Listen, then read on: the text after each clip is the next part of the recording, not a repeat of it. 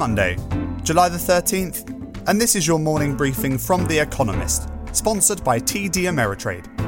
Coming up, the fallout from Stone's pardon, and America breaks COVID 19 records.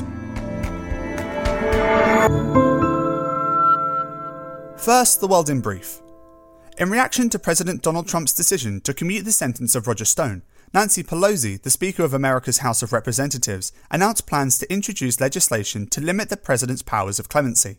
Meanwhile, Robert Mueller, the former special counsel who investigated collusion between Russia and Mr. Trump's campaign, defended his indictment of Mr. Stone, saying that he remains a convicted felon. The World Health Organization reported a record 230,370 new COVID 19 cases globally on Sunday, the biggest increases were in America, Brazil, India, and South Africa, which reinstated a ban on selling alcohol in response. Nearly 13 million people have now caught the disease, more than 566,000 have died. Florida reported a record for an American state, with over 15,000 new infections. Cases across the country have exceeded 60,000 for three consecutive days. There are signs it is running out of testing capacity. In Poland's presidential election runoff, Andrzej Duda declared victory against his liberal rival Rafał Trzaskowski, while just two percentage points ahead in the exit polls. Mr. Trzaskowski refused to concede so quickly. Mr. Duda is supported by the ruling Law and Justice Party, which espouses anti gay policies and has been accused of undermining the rule of the law. More than 600,000 Hong Kongers cast ballots to pick candidates representing the pro democracy camp in legislative elections in September.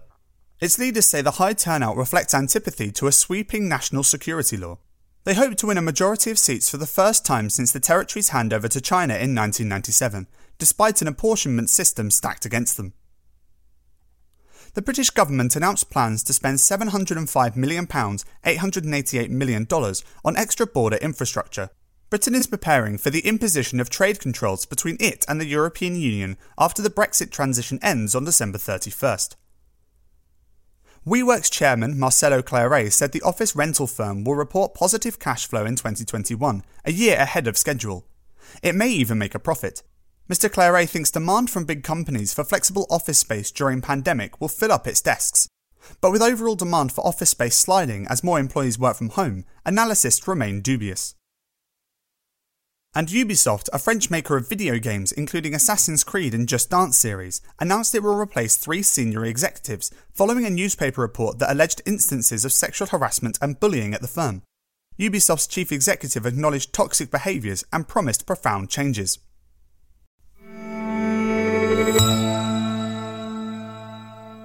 And now here's today's agenda Stone's Throw Donald Trump's clemency. Last week, President Donald Trump commuted the sentence of Roger Stone, a longtime supporter and advisor, days before his 40 month prison term was set to begin. Mr. Stone was convicted of seven counts of witness tampering and lying to investigators. Mr. Trump did not dispute his friend's guilt, but the White House thinks him a victim of the Russian hoax. Mr. Trump's move fits a pattern of praising and rewarding associates who refuse to cooperate with federal investigators and deriding those who do. Democrats have vowed to start investigations, Nancy Pelosi, Speaker of America's House of Representatives, is planning legislation to limit the president's pardon powers. That stands no chance of passing the Republican controlled Senate and may not pass legal muster. The Constitution grants presidents nearly unlimited pardon powers. In any case, Mr. Stone is now both free from the threat of prison and perhaps able to get Mr. Trump re elected this November. At the double, America's withdrawal from Afghanistan. In February, America and the Taliban agreed that the superpower would pull thousands of troops from Afghanistan before a deadline this week. If the insurgents had worried that America would not keep its end of the deal, their fears had been assuaged. The target to cut troop numbers from 13,000 to 8,600 was hit a month ago. Under the deal, the remaining troops will be pulled out by next April, but that is conditional on whether the rest of the withdrawal deal is met. And it is on other issues that progress is less smooth. Talks between the Taliban and the Afghan government on how to reach their own settlement have been delayed. Violence has fallen too little. Yet the withdrawal may continue anyway. Donald Trump promised his supporters he would halt the endless war. In his uphill battle for re election this November, securing the promised departure ahead of time could please his base.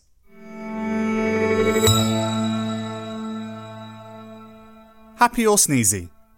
Disney parks reopen. Even the Magic Kingdom is not immune to COVID 19. So the first guests through the gates of Disney's Florida Park, which opened on Saturday, and its Paris outpost opening on Wednesday, will note some changes. In France, where the virus is broadly under control, guests over 11 will wear face masks. In Florida, where more than 15,000 new cases were diagnosed yesterday, there are temperature checks and children as young as two must be wrestled into masks. Reopening the six parks, all back in business now apart from California, is crucial to Disney. Last year, together with the company's four cruise ships, they helped generate a third of operating profit, nearly double the share a decade ago. Their closure contributed to the 91% drop in net profit announced in the first quarter. Social distancing in parks will protect the magic Disney promises. It must also hope they will protect its bottom line. Stuck on the runway. Cathay Pacific's bailout.